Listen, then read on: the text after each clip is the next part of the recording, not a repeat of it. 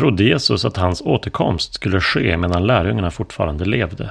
Och vad skulle det betyda ifall Jesus tog miste i den här frågan? Välkomna till Apologiepodden. Jag heter Martin Helgesson.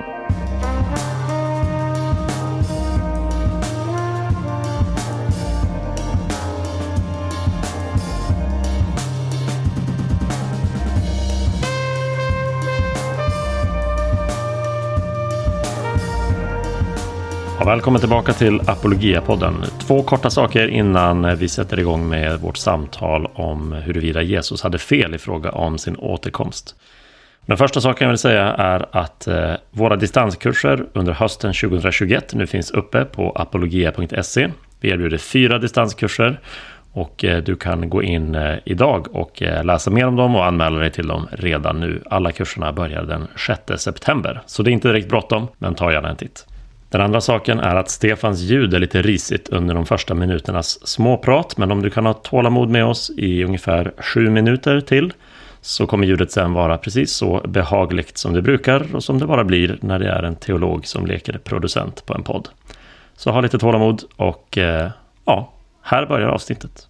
Hallå där Stefan och trevligt att sitta i poddstudion med dig igen. Hur är läget med dig? Ja men eh, tack detsamma, trevligt att se dig här. Läget här är bra, det kan väl inte vara på något annat sätt med sånt ljuvligt svenskt sommarväder tidigt i juni. Ja, jag vet. Det är ljuvligt. Det är verkligen underbart. Eh, lite eh, mer värme och mindre syre än man skulle kunna önska ur jobbprestations, eh, jobbprestationens synvinkel kan jag känna på kontoret. Men, eh, men visst är det härligt. Det uppvägs väl av att eh, intrycket från skapelsen blir så överväldigande. Vilken fantastisk värld vi lever i. Ja, verkligen. Jag håller med. Jag håller med. Helt och hållet. Du, eh, vad har du haft för dig på sistone? Jag ställer inte frågan som ett förhör. Jag vet ju att du sällan ligger på latsidan. Men eh, har det hänt något eh, roligt i, i ditt arbete med apologia? Ja, det har, hänt, det har hänt en hel del roliga saker. En kanske lite extra intressant sak var att jag blev inbjuden till en ett utbildningstillfälle för kinesiska studenter. Eh, men som inte befann sig i Kina utan eh, kristna studenter som har fått stipendier att läsa teologi i USA. Eh, med syfte då att utbildas till kristna ledare, kristna teologer, förkunnare och så komma tillbaka till den ju snabbt, snabbt växande kyrkan i Kina. Wow. Och då finns det också ett nätverk som som följer upp och, är människor som är mogna kristna som är mentorer åt de här kinesiska studenterna under deras utbytestid i USA. Okej, så kinesiska studenter och eh, amerikanska lärosäten och så eh, dyker du upp där? Där dök det upp en skåning helt, helt otippat. De var utspridda över, över hela det stora landet USA, studerade på olika teologiska seminarier. Aha. Och jag mötte dem då via Zoom. Eh, vi hade ett jätte, jätteintressant och bra, eh, bra samtal och de hade ju mängder med frågor. Jag pratade om sekulariseringen av, av väst.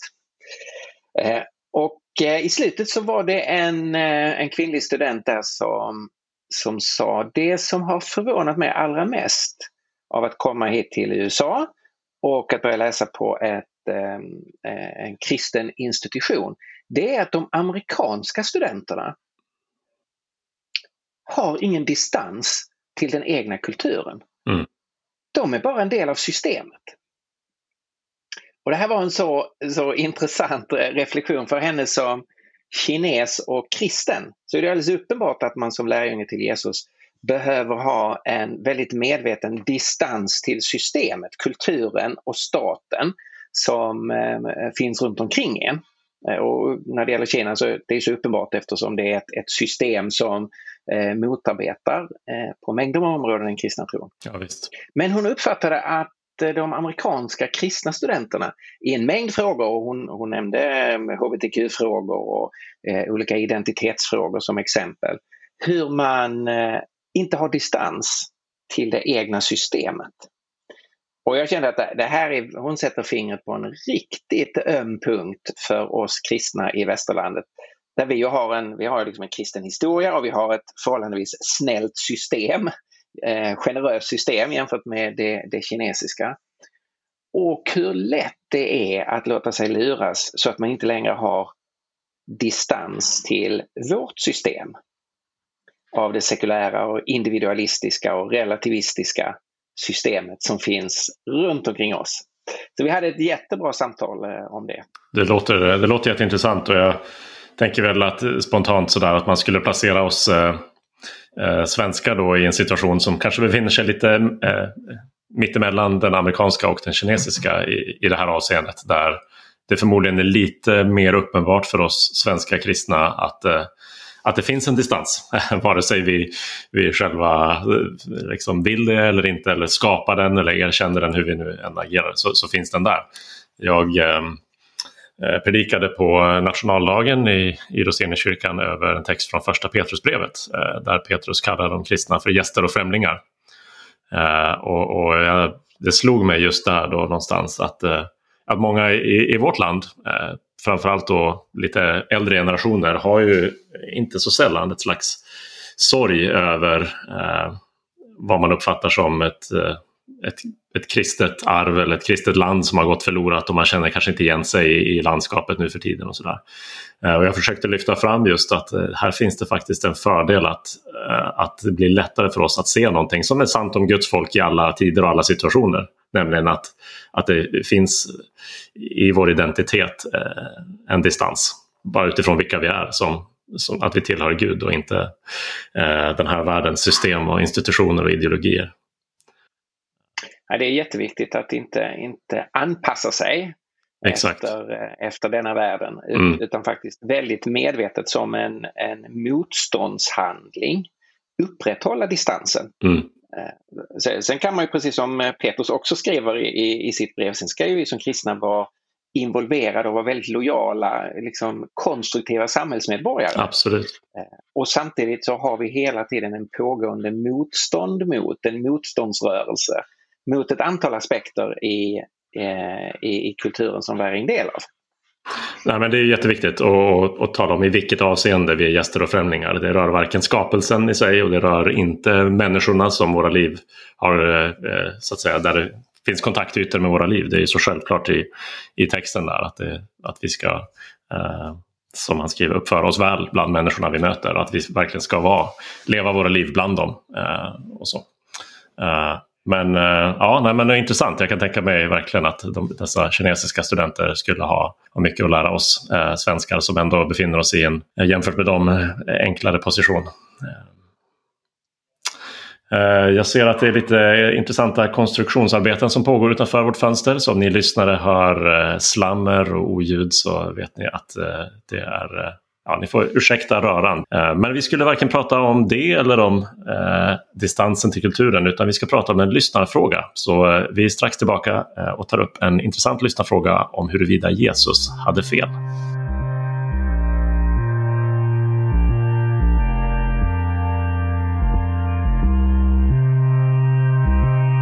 Ja men du Stefan, vi ska ju faktiskt eh, återigen komma till en, eh, en lyssnarfråga.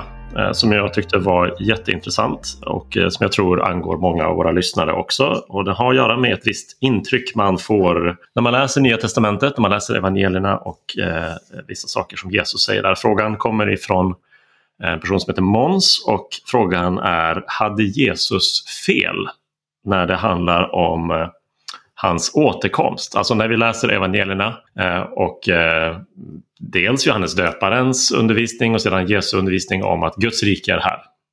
Och sedan på ett par ställen, eh, inte minst när det kommer till ehm, att Jesus säger att, eh, ehm, att de som eh, lyssnar på honom inte ska, detta släkte ska inte förgås förrän, förrän människosonen eh, de får se Människosonen komma i härlighet. Vi har Jesu tal om historiens slut och så här känslan, intrycket eh, när man läser det kan lätt vara att Jesus eh, undervisar om och, och, förutsätter, tänker sig att han ska komma tillbaka igen, göra sin återkomst inom eh, den första generationens livstid. Alltså medan de lärjungar, de som hör honom där och då, att de ska få se Jesus komma tillbaka. Eh, vi kan såklart fundera på resten av Nya Testamentet också, men, men idag tänkte jag att vi begränsar oss till, till evangelierna.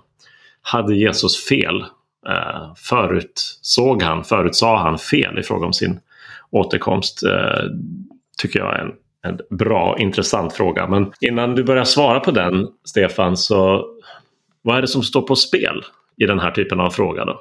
Hur allvarligt skulle det vara ifall vi faktiskt kommer fram till ja, Jesus tog nog miste här. Ja, det blir ju en, eh, eh, det blev ju en, ganska, en ganska stor fråga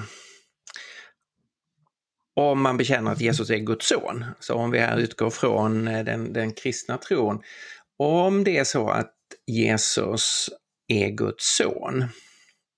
Så det är klart vi, vi förväntar oss ju inte eh, liksom automatiskt att Jesus ska uttala sig om allt möjligt och ge oss till exempel naturvetenskaplig kunskap som i förväg så att säga, som vi först har eh, själva insett idag och så. Men när han talar om sig själv och talar om hur mänsklighetens historia ska sluta och talar om hur varje människa ska dömas och han sätter in sig själv som domaren i, i den situationen.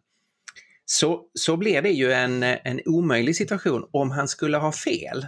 Alltså för, för då handlar det om så stora frågor som rör honom själv och hans direkta mission som, eh, som han då gör anspråk på. Om de anspråken är fel, det, jag menar hur, hur mycket av kristen tro finns då kvar? Um, så, så det här är faktiskt en fråga som, eh, som eh, är en ganska tungt vägande fråga därför att den slår liksom tillbaka till det här, den kristna grundtron att Jesus är Guds son. Och då bör han ju ha bra koll på både sin egen identitet, vem man är och sitt uppdrag och bra koll på vad ska hända med eh, mänskligheten. Ja, precis. Och eh, ifall, ifall Jesus då har fel i fråga om, om tajmingen så börjar det liksom luckra upp våra föreställningar kring det kristna hoppet överhuvudtaget. Vart är historien på väg? Just det. Uh, helt enkelt. Och kan vi lita på Jesus eller säger Bibeln ens någonting om det? Och rätt vad det är så blir det ju nästan... Ja, det, det är svårt att se Eh, vad är det som återstår då ifall inte det bibliska dramat, den bibliska berättelsen är på väg någonstans eller är på väg dit det, det tycks eh, som att Jesus säger att den är på väg. Så mycket står på spel. Eh, men den här frågan har inte alltid eh, funnits eh, och inte alltid formulerats på samma sätt. Kan du hjälpa oss att liksom veta lite grann var, var kommer frågan ifrån? Vem har fört den på tal i modern tid? Vad är bakgrunden? Eh, ja, den kommer från, eh, det är en ganska enkel fråga att besvara därför att den här frågan blir ett akut teologiskt problem utifrån en specifik bok, nämligen Albert Schweitzers bok The Quest of the Historical Jesus. Alltså eh, frågan om den historiska Jesus. Albert Schweitzer eh, föddes 1875 och är en av de eh, viktigaste, stor, eller mest, inte viktigast kanske, men mest inflytelserika teologerna under det, det tidiga 1900-talet. Och det är framförallt den här boken, Frågan om den historiska Jesus. Just det. Eh, och då sätter han den frågan på, eh, på sin spets. Alltså han, han visar att Eh, Eh, Jesus har mycket undervisning om eh, tidens slut. Guds rike är nära. Eh, och han menar att Jesus själv indikerar det här slutet. Eh, det står helt för dörren eh, under hans generation och kanske redan under de kommande månaderna. Alltså att slutet är så oerhört nära, Guds rike, liksom fullbordan av Guds rike är så oerhört nära. Mm. Eh, och han menar då, Schweizer, att det, det, det bekräftas i, i framförallt i tre lite egendomliga verser i, eh, i evangelierna. Eh, om man, om man följer Matteus evangeliet så är det Matteus 10 och 23 där Jesus säger om man förföljer er i den ena staden så flytt till nästa, sannerligen, ni hinner inte till alla städer i Israel förrän Människosonen kommer.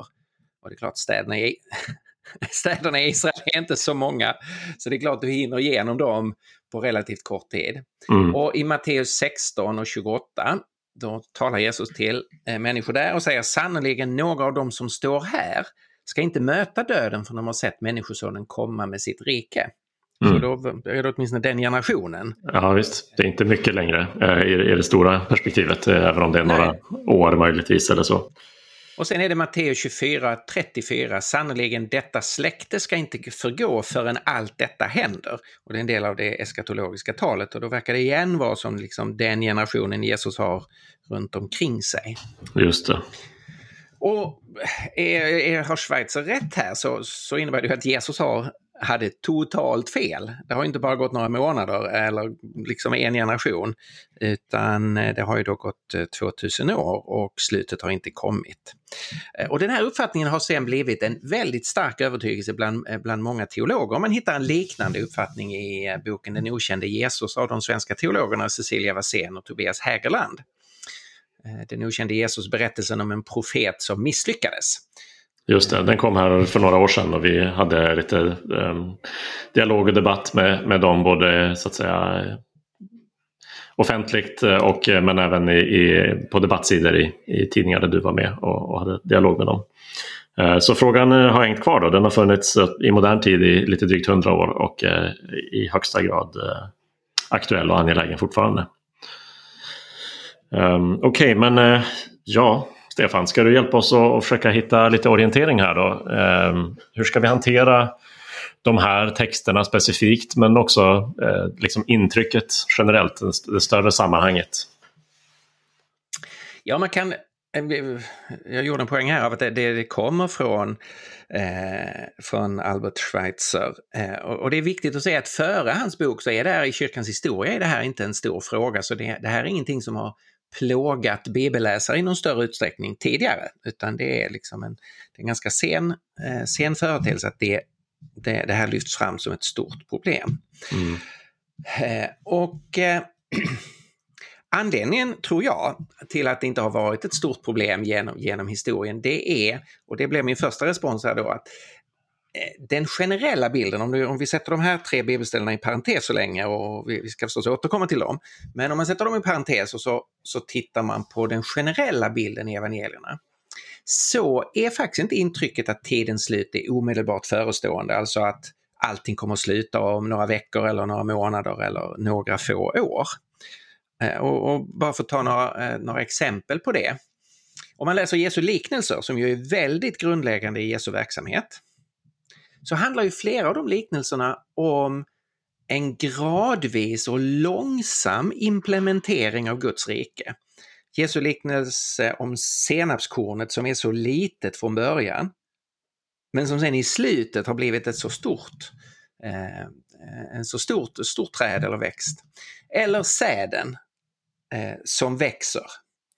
Just det. Eh, det, det bildspråket indikerar inte det här omedelbara utan det, det är ett, ett, ett, långsammare scenario. Det är liksom inte kris där utan det är mer organiskt eh, sådär. Det växer och, och tar sin tid. Mm. Jesus säger ju sen så här i ett känt ord att först, nämligen innan slutet kommer, det här är från Markus 13 och 10, först måste evangeliet förkunnas för alla folk. Och det är ju inte gjort i en handvändning. Nej, det är inte ens gjort eh, än riktigt. Eh, Jesus definierar ju inte folk här särskilt specifikt då. Är det så att säga vad, vilken, eh, vilket slags etnicitetsbegrepp är det Jesus rör sig med. Så det är svårt att veta men, men eh, definitivt känns det som en tidtabell vi är lite mer hemma i, mer bekväma med. Ja, och även om antikens människor kanske inte kände till Sydamerika eller Australien eh, så visste man ju runt romarriket, man kände ju till eh, man kände ju till Afrika, man kände ju till det vi kallar för Europa idag, man kände ju till stora delar av, av Asien med Indien. Eh, och att evangeliet ska förkunnas för alla folk Ja, men det är det det handlar om, en väldigt lång process. Självklart skulle kyrkan ha kunnat gjort det snabbare. Vi måste skämmas lite som Jesu lärjungar att fortfarande 2021 så kan man säga det finns fortfarande folk som inte har nåtts av evangeliet. Mm. Men, men även om vi hade skött vårt uppdrag som vi skulle så, ehm, så handlar det ju självklart om en lång tid. Eh, och det här är, det, det är ganska viktiga, eh, viktiga ord. Alltså vi, vi, kan tänka på den mest kända formuleringen av missionsbefallningen, gå ut i hela världen. Det är inte heller gjort på några veckor eller några månader. Ja, eh, utan det är ett enormt mycket större projekt. Och Lukas evangeliet slutar på samma sätt och, och det lyfter liksom blicken mot hela den bibliska historien. Vart är den på väg? Varför kommer Jesus? i, vart pekar gamla testamentet här så att säga med hela skapelsens upprättelse och alla folk som ska samlas inför Gud. Så plötsligt så ja, plötsligt så vidgas ju blicken rejält där om man tänker att det här knyter an till på något sätt hela det bibliska eh, hela den bibliska berättelsen som inte bara eh, abrupt eh, sådär är över. Och för ett, för ett judiskt folk, och, och Jesus talar ju i evangelierna till judar, så har de ju eh, lång erfarenhet av att Gud ger, ett, Gud ger ett löfte, Gud talar om någonting, men att det i många fall tar mycket längre tid än man kanske skulle önska eller först föreställer sig innan det går i, i uppfyllelse. Så det här att, att saker och ting kan dras ut historiskt är ju verkligen ingen främmande tanke för ett folk som har varit slavar i Egypten i många hundra år eller som har Eh, eh väntat på vad Gud ska göra i, i eh, ty, eh, mer än tusen år. Verkligen. och, och, så. Så att det är i mentaliteten för, för åhörarna här så tror jag också man måste räkna in den, den judiska kontexten så att säga.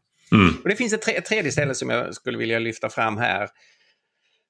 Alltså det första var om, om liknelserna och det andra var Markus 13 och 10 om att evangeliet ska förkunnas för alla folk. Och det tredje är om man går ett kapitel längre fram i Markus evangeliet kapitel 14, vers 9, eh, då är den här situationen när eh, en kvinna har smort Jesu fötter med olja. Just det. Och där är människor som eh, blir förnärmade att man har, eh, att har gjort på detta sätt. Och då säger Jesus sannerligen, överallt i världen där evangeliet förkunnas ska man också berätta vad hon gjorde och komma ihåg henne. Det förutsätter ju också en längre period där evangeliet ska förkunnas överallt i världen. Och det ska ha gått så lång tid så naturligt ska den här kvinnan ha glömts bort, så som alla andra i hennes generation har glömts bort. Men det, det tar ju ett par generationer innan människor glöms bort. Det är inte, jätte, inte jätteimponerande om Jesus bara säger att eh, det här kommer ni minnas eh, ända till i, i höst eller nästa vår. Nej, det, det är liksom inte meningsfullt utan Jesus förutsätter ju här att naturligt skulle den här kvinnan ha glömts bort. Mm. Men den här berättelsen kommer att berättas, det hon gjorde i generation efter generation efter generation. Och det är därför som du och jag fortfarande vet någonting om hennes hängivenhet till Jesus. Ja, precis. Så poängen här blir då att eh, om man tittar på evangelierna som helhet så från, från flera olika perspektiv så verkar Jesus indikera en längre tidsperiod. Det är mm. den naturliga läsningen och det allmänna intrycket. Men då blir ju frågan då, står det allmänna intrycket i någon slags motsägelse till de specifika ställen som Schweizer tar upp? Det blir ju nästa följdfråga då. Har, är det så att Jesus inte vet eller inte har en konsekvent linje så att säga här i, i de här frågorna? Eh, för eh, en viss tyngd kan man känna att det ligger i de här ställena. Alltså, de är svåra de här ställena eh, och, och, de väcker frågor. Eh, ska vi ta itu med dem? Eh, så det är ju ett alternativ att, att Jesus är motsägelsefull eller lite förvirrad, alltså förutsätter lång tid på vissa ställen och, och helt omedelbart på andra ställen. Men, men sånt ska man, man ska vara lite för, försiktig tycker jag med att eh, förutsätta att människor är förvirrade eller inkonsekventa, utan man måste först ge människor en chans att säga eh, att, att vara begripliga. Eh, och det gäller inte minst, eh, inte minst Jesus. Och då tycker jag det är intressant när man tittar på de här ställena som jag ju håller med om när man, eh, om man bara läser dem, så citerar dem så här, eh, så ger de ju ett, eh, det intryck som Schweitzer förmedlar. Men om man tittar i sammanhanget så, så finns det en relativt naturlig läsning av de här texterna. Så om vi börjar med Matteus 16 och 28. Matteus 16 och 28. Vad är det som har hänt och vad är det som kommer hända där? Vad är sammanhanget? Eh, Eh, sammanhanget är eh, att eh,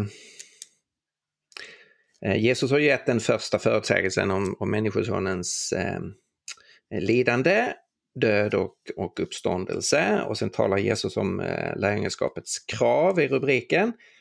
Eh, och så kommer han in i 16 1627. Människosonen ska komma i sin faders härlighet med sina änglar och då ska han löna var och en efter, efter hans gärningar. Så han har nämnt domen. Och sen säger Jesus, vers 28, sannerligen några av dem som står här ska inte möta döden förrän de har sett Människosonen komma med sitt rike. Och ska man notera här att Jesus skiftar lite språkbruk. I versen innan så har det handlat om domen, löna var och en efter hans gärningar. Men här talar han om att några ska inte dö förrän de har sett Människosonen komma med sitt rike och det är faktiskt inte exakt samma sak, domen och riket. Så det tycks vara, tycks vara en lite annan horisont här han, han pratar det om. Det skulle det kunna vara. Och om man sedan läser nästa vers, kapitel 17, vers 1. Sex dagar senare, så nu gör Matteus en väldigt tydlig koppling, sex dagar efter det här yttrandet tog Jesus med sig Petrus, Jakob och hans bror Johannes och gick med dem upp på ett högt berg där de var ensamma. Där förvandlades han inför dem. Eh, så det som händer direkt efter är att några, nämligen tre personer, får se Jesus förvandlas och får se honom i hans härlighet. Bekräftad av Fadern som eh, Faderns röst från molnet som säger detta är min älskade, eh, min älskade son. Eh, det här är den enda händelsen i Matteusevangelium som Matteus ger en kronologisk koppling, alltså i antal dagar, sex dagar därefter. Eh, så det är en väldigt stark markering att man ska förstå det som händer på förklaringsberget, att det är relaterat till det som hände sex dagar tidigare, nämligen att Jesus, det är det sista han säger innan eh, den här kronologiska noteringen, att några ska få se Människosonen komma i sitt rike Alltså, och i så fall betyder det få se någonting av den härlighet som Människosonen en dag ska eh, komma med. Det, det verkar nästan som att Matteus så att säga vill förekomma eh, den här potentiella invändningen mot den här versen. Alltså om man tänker att Petrus i sitt andra brev måste ta itu med frågan varför har han inte kommit än? Så låter det nästan som att Matteus föreställer sig att om jag inte tydligt visar kopplingen här, jag menar evangelierna som du säger, de är inte alltid jättetydliga med kronologin. Det finns en viss flexibilitet i hur eh, liksom, de gör ett urval i vad de tar med och så vidare. Eh, det verkar nästan som att Matteus på något sätt känner av att jag behöver visa hur det här hänger ihop så att folk inte blir förvirrade av det. Ja, jag tror att det är en, den där kronologiska kopplingen sex dagar senare, man ska, man ska notera det noggrant. Eh, och, och, då faller den här versen ganska bra, eh, ganska bra på, sin, på sin plats. Alltså Petrus, Jakob och Johannes de fick eh, se eh, Människosonen i, i, i sin härlighet. Eh, notera att när Matteus skriver sitt evangelium så har ju, eh, så har ju eh, Jakob, eh, Johannes bror, blivit halshuggen sedan långt, långt tidigare. Så det, det vore ganska konstigt om eh, Matteus trodde att att Jesu ord skulle syfta på att de som stod runt omkring Jesus där, eh, att de skulle vara med vid, vid hans återkomst. Det här blir ju mycket naturligare att, eh, att eh, det är några och då är Jakob en av dem, han som sen får ge sitt liv väldigt tidigt för Herren, en av dem som får se Jesus i sin härlighet så här redan i förväg. Mm. Och det, det hjälper mycket för det är någonstans handlar det här inte bara om Jesus specifika ord, det handlar om hur de första kristna uppfattade de kring honom och var liksom de som skriver eh, evangelierna och, och breven. Eh, men om det är så att det är för Matteus alldeles uppenbart att det inte är det det avser därför att han själv vet om att Jakob redan har dött. Eh, det stärker rätt mycket det case som du presenterar här måste man säga. Okej, okay, är, det, är det det som är det något mer på Matteus 16 här tycker du? Eller hur är det? Ska vi titta på något av de andra ställena som Schweizer nämner? Jag tycker, jag tycker det är tillräckligt på Matteus 16, alltså sett i ljuset av den allmänna bilden. Och att det, det går, och i kontexten så faller den versen väldigt väl eh, till rätta. Så att eh, jag tycker vi kan lämna den. Får vi se vad våra lyssnare tycker, om de tycker det är tillräckligt. Ja men precis. Ja precis, de är ju fria att höra av sig som alltid med följdfrågor och, och, och så vidare. Eh, men nästa då är, eh, ja vad ska vi ta? Matteus 24 och 34. Just det, och då befinner vi oss, eh, då befinner vi oss i, i Jesu eskatologiska tal så att säga. Vad Jesus säger om historiens slut och, och allt sånt här. Det, det, är det långa talet i Matteus 24 som är väldigt dramatiskt och, och spännande.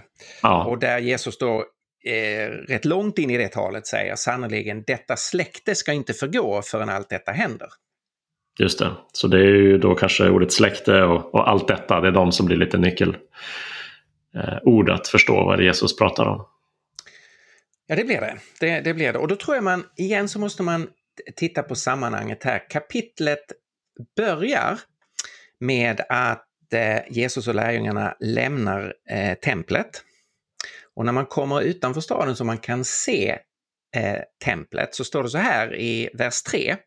När Jesus sedan satt på Olivberget och lärjungarna var ensamma med honom kom de fram och sa Säg oss när det ska hända och vad blir tecknet för din eh, och vad, eh, och vad blir tecknet för din återkomst och för tidens slut?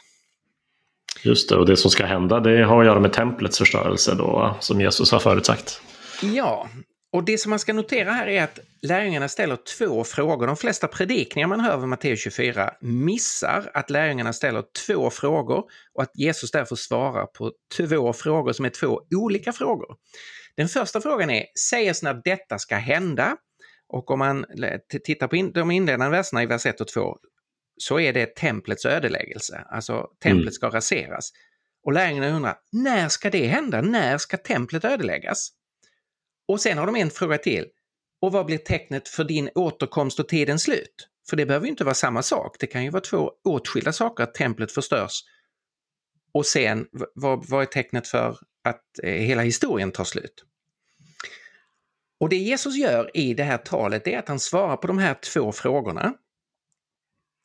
Eh, och den här versen som vi diskuterar, Matteus 24 34, eh, det syftar på templets ödeläggelse år 70.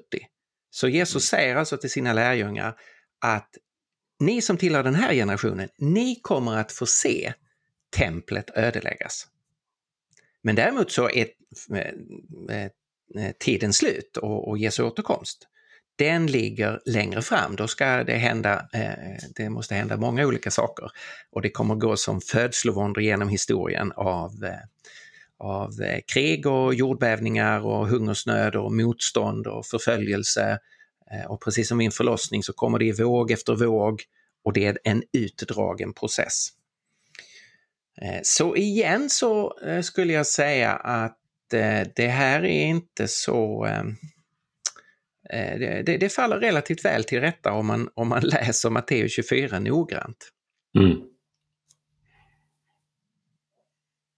Ja, intressant.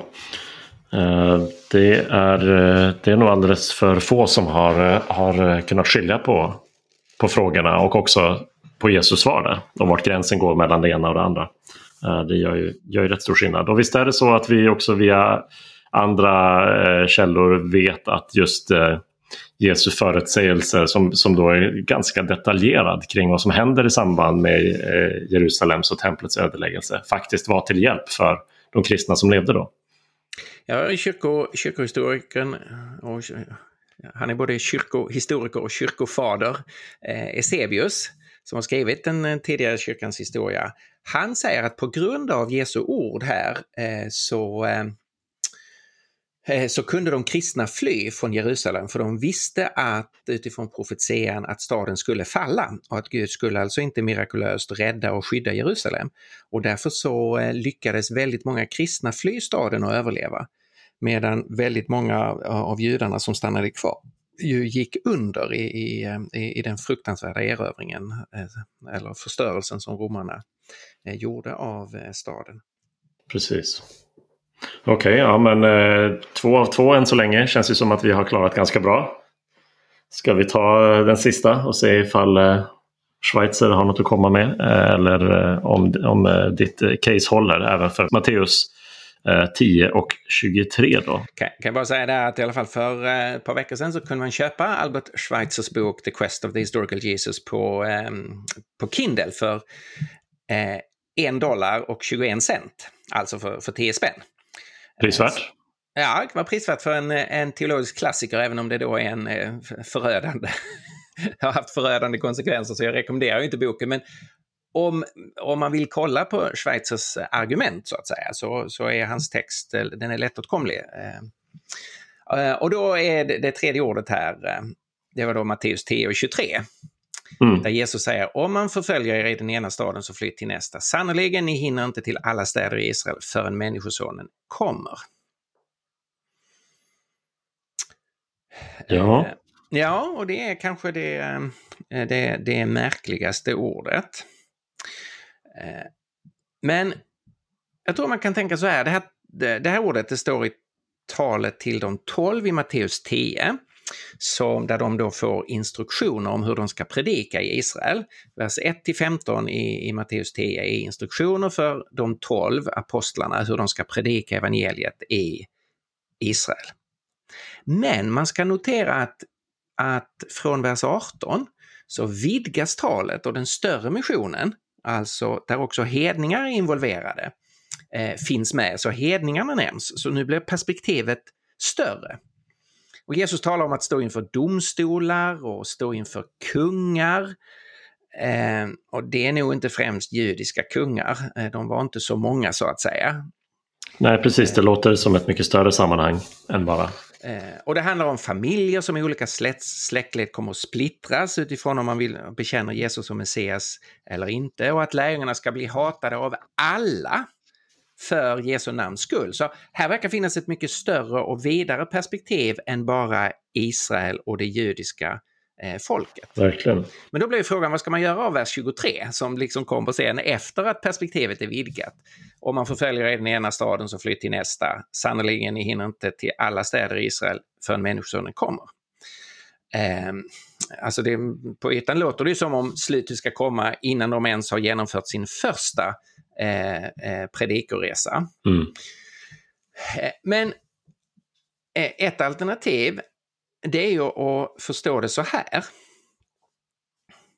Nämligen att, att lärjungarna ska ju först predika i Jerusalem och Judeen och Samarien och sen ska de predika, evangeliet ska gå ut till jordens yttersta gräns. Men de ska ju aldrig sluta att predika i Israel. Det är ju inte så att man ska överge Israel eller det judiska folket. Och man ska fortsätta att predika. Och det kommer alltid att vara så, så att säga, man kommer aldrig vara färdig med judemissionen innan slutet kommer. Precis som man, det kommer alltid finnas hedningar som ännu inte har tagit emot eh, eh, eh mot evangeliet.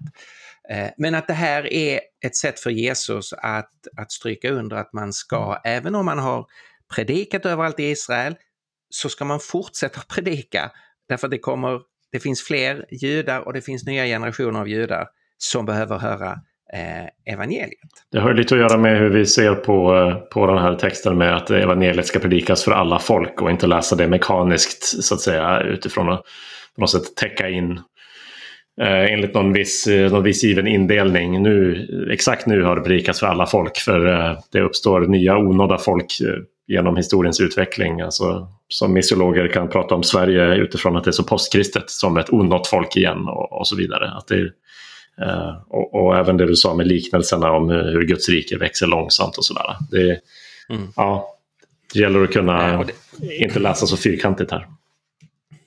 Och det här är inte, det är inte min eh, egen lilla hemmasnickrade teori här utan eh, om, om, man läser Matteus kommentar så kan man möta just den här eh, tankegången i eh, Eh, Michael Wilkins som är en NT-forskare som skrev en Matteus kommentar eh, 2004. Han går igenom den här texten och, och så sammanfattar han, går igenom den så att säga exegetiskt. Eh, och så säger han så här, jag läser på engelska. In other words, och nu kommer då sammanfattningen av hur, hur vi ska förstå Matteus 10.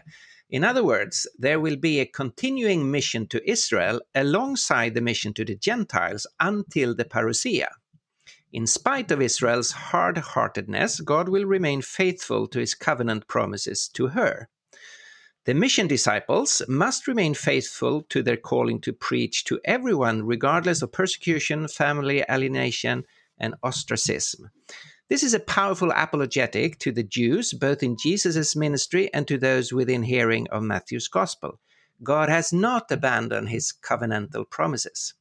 It is also a challenging yet sober call to the mission disciples to endure to the end with the message of the gospel to all peoples, both Jew and Gentile.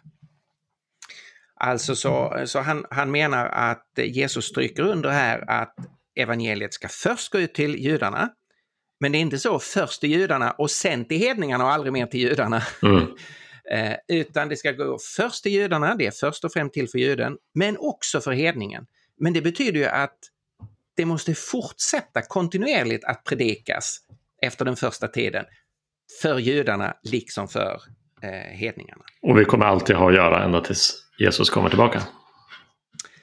Eh, tyvärr kan man ju säga det, eh, därför att det kommer finnas motstånd och otro och, och eh, missförstånd eh, och motstånd och så vidare, både bland judar och bland hedningar till evangeliet fram till dess att Jesus kommer. Mm. Ja men du Stefan, det här eh, var ju en, en, ett rejält batteri av, eh, av argument som hjälper oss att se både liksom hur det passar in i helhetsbilden och ta itu med dessa lite mer specifika eh, till synes problematiska ställen. Så, så tack för hjälpen med det. Hade Jesus fel? Ja, det verkar inte så va? Det verkar som att Jesus visste vad han, vad han talade om och att det faktiskt var meningsfullt för de första kristna, redan de och, och, tänka på det här som, en längre, som ett längre skeende, som en mer avlägsen tidpunkt då Människosonen kommer tillbaka och att det finns någonting för Jesu lärjungar i alla generationer att göra under tiden. Ja, jag skulle ju säga att det är det här är ingen efterhandskonstruktion utan, eh, utan det är snarare så att det är Schweizer som gör en efterhandskonstruktion. Eh, medan de, de första kristna, de första generationerna kristna och i kyrkans historia så har man inte läst det så här. Trots att man har ju sett samma sak som vi, nämligen att Jesus kom inte år 50 eller år 80 eller år 120. Eh, men det har inte stått som ett, ett stort problem därför att man har inte läst eh, texterna på det sätt som eh, Schweizer gör. Så jag tycker inte att det här är en efterhandskonstruktion utan det är faktiskt i linje med texterna och i linje med hur de som skrev och först lyssnade till dem förstod texterna. Och det är den här kritiken mot Jesus som är en form av eh, sentida efterhandskonstruktion 1900 år, eh, 900 år efter. Så jag tycker att man med eh, frimodighet kan säga vi tror att Jesus är Guds son och vi tror också att han vet vad han talar om i alla de frågor han uttalar sig om. Bra, tack för det Stefan. Jag hoppas att det här har varit till eh, hjälp för er som har lyssnat. Eh, och tack Måns för att du skickade in frågan. Eh, du är inte ensam, det har fler gjort och eh, det går bra att fortsätta att skicka in frågor till Apologia-podden. Och då eh, gör man det antingen genom att skriva till oss på Facebook eller genom att skicka ett mail till podd.apologia.se så kan det hända att just din fråga kommer upp i ett avsnitt framöver. Eh, jag vågar inte lova att det sker inom eh, några månader eller inom din livstid eller en viss generation eller någonting sånt. Men, eh, men din fråga kan komma att hanteras någon gång under historiens gång och utveckling. Så välkomna in med den frågan och om du tycker att vår podd är bra så tycker jag att du ska dela den till någon du gillar eller ogillar. Att du ska ge den ett betyg eh, om du använder Apple Podcast för att lyssna på det. Kanske rent av unna dig att skriva en liten recension. För allt det här gör eh, såklart om du delar den direkt till någon, rekommenderar den till någon eller om du bara ger den ett visst antal stjärnor och skriver en rad så gör det att fler personer får chansen att upptäcka den. Så gör gärna det. Och eh, eh, Apologias arbete går in i en lite lugnare fas här nu under sommaren. Vi har en liten plan för hur vi kommer förse er med något att lyssna på under sommaren. Så håll utkik, det kommer att komma avsnitt eh, till och med sedan vi har gått på semester så kommer servrarna jobba för oss och, och skicka ut nya avsnitt till er. Och eh, håll utkik där eh, för att se eh, vad vi har att dela med er och också vad som kommer att vara på gång mot sommarens slut och början av hösten här i Apologia. Tack för att ni lyssnade idag och eh, tack Stefan för att du kom och hjälpte oss reda ut det här. Ja, men tack så mycket. Roligt att få vara igång med podden igen. Mm. Vi hörs. Ha det så bra. Hej då. Hej då.